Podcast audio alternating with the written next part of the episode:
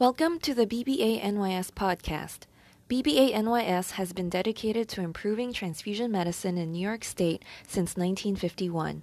The views, information, or opinions expressed during the podcast are solely those of the individuals involved and do not necessarily represent those of BBANYS. The speakers for this podcast report no conflicts of interest for this episode.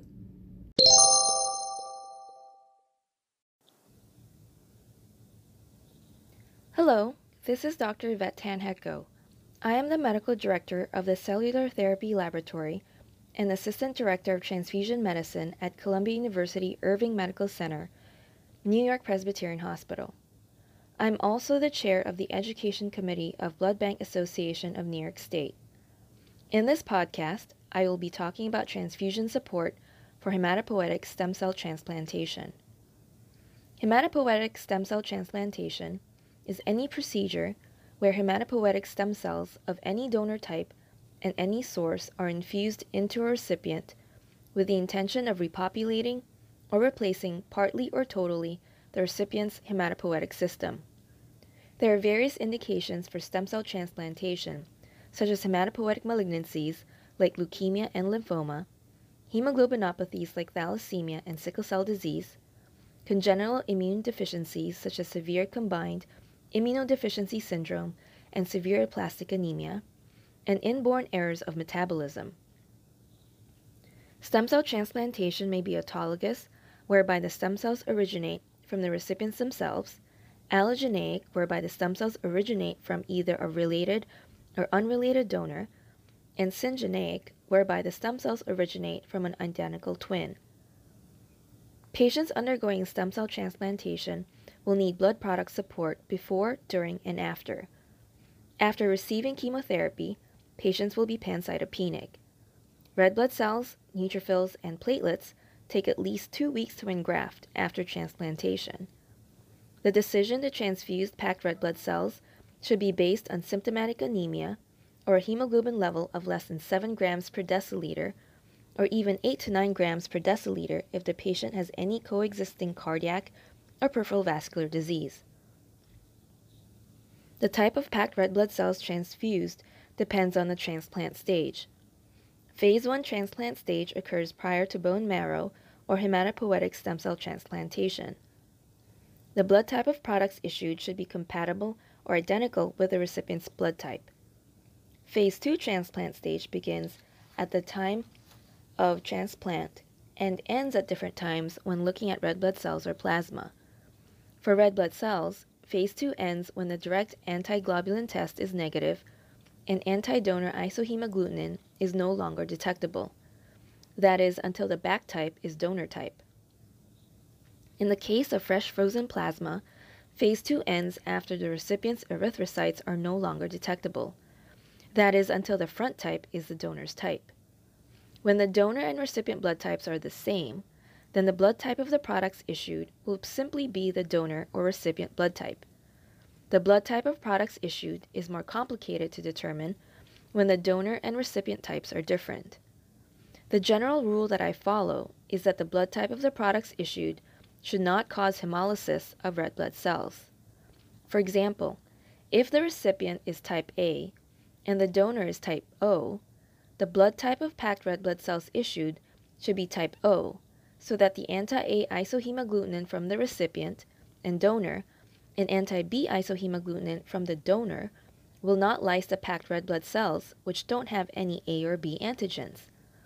If the recipient is type A and the donor is type B, the blood type of packed red blood cells that is issued should be type O, so that the anti-B isohemagglutinin in the recipient and anti-A isohemagglutinin in the donor will not lyse the packed red blood cells, which don't have any A or B antigens.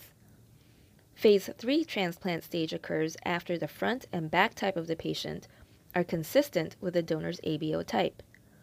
The blood type of all components issued in Phase 3 should be the donor's blood type. If the Rh type of the recipient and donor are different, Rh negative packed red blood cells and platelets should be issued. For recipients that are Rh negative who receive a stem cell transplant from a donor who is Rh positive, Rh-negative products should be issued until after the patient engrafts, and the front type is Rh-positive, at which point Rh-positive red blood cell-containing products may be issued. Red blood cell engraftment is defined as the time to reticulocyte count greater than 30 times 10 to the 12 per liter, or greater than 1% without packed red blood cell transfusion. This could take 6 weeks or longer. Platelet engraftment is defined as the first of 7 consecutive days with a platelet count of at least 20,000 per microliter without platelet transfusion. The time to platelet engraftment is affected by the source of stem cells. For marrow-derived cells, platelet engraftment takes on average between 18 and 23 days. For apheresis-derived stem cells, platelet engraftment typically takes about 11 to 13 days. And for cord blood-derived stem cells, platelet engraftment takes more than 56 days. Delayed platelet engraftment may be due to a number of factors, such as the cell dose that is transplanted, increased age, male gender, unrelated donor, high acute graft-versus-host disease grade, infection before engraftment, and CMV infection with high antigenemia. Having a low platelet count is a predictor of transplant-related mortality. The threshold for platelet transfusion is 10,000 per microliter without fever, bleeding, bacteria, or sepsis. If bleeding is present, the patient should be transfused according to your institution's guidelines. Platelets should be leukoreduced to reduce the risk of alloimmunization. ABL matching is not generally required, but Rh-negative platelets should be given to Rh-negative recipients. Some patients may experience platelet refractoriness, which is characterized by a failure to exhibit the appropriate increment in platelet count after a platelet transfusion as determined by a corrected count increment of less than 5,000 within 1 hour of the platelet transfusion. Platelet refractoriness may be due to immune and non-immune causes. Non-immune causes include massive bleeding, fever, sepsis, splenomegaly, disseminated intravascular coagulation, and certain drugs. Immune causes include antibodies to human leukocyte antigen or platelet-specific antigens.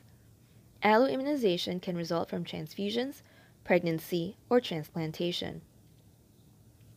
Neutrophil engraftment is also something else that is monitored after a transplant. Neutrophil engraftment is defined as the first of 3 consecutive days that the absolute neutrophil count is greater than 500 per microliter. The number of days to neutrophil engraftment is affected by the source of stem cells.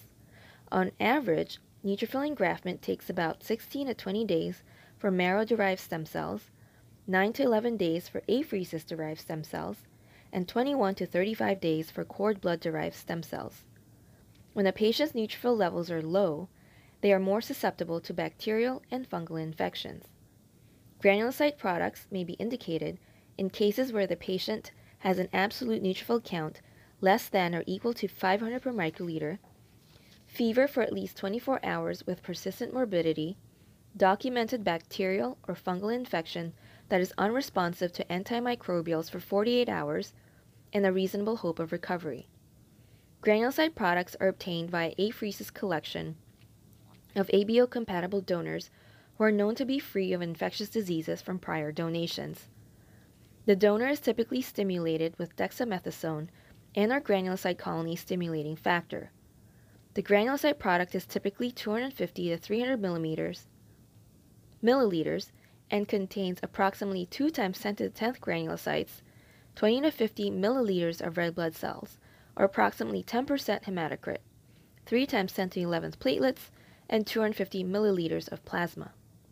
Granulocyte products must be fully cross-match compatible and irradiated to prevent transfusion-associated graft-versus-host disease.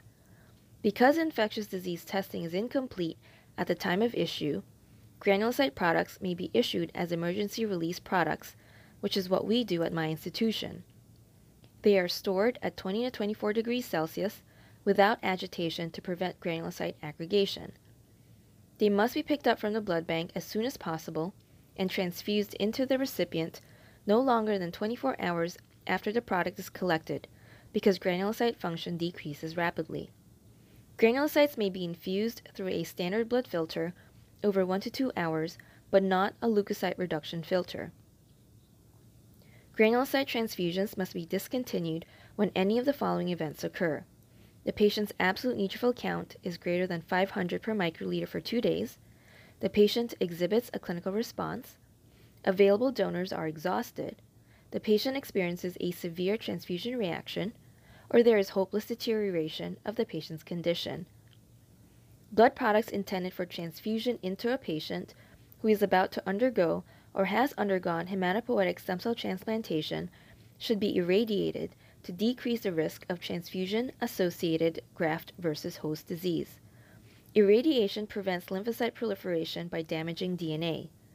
The dosage of gamma radiation required is 2500 centigrays to the central portion of the container, and a minimum dose of 1500 centigrays to any part of the component. Upon irradiation, the shelf life of packed red blood cells becomes 28 days or the original expiration date, whichever is sooner, because the red blood cell membrane damage leads to an increase in extracellular potassium and decrease in post-transfusion red blood cell survival. The shelf life of platelets is unchanged. This concludes my podcast on transfusion support for hematopoietic stem cell transplantation. I hope you enjoyed it. Thank you for listening. Thank you so much for listening. We look forward to having you join us for future BBANYS podcasts and events. Future events can be found on our website, www.bbanys.org.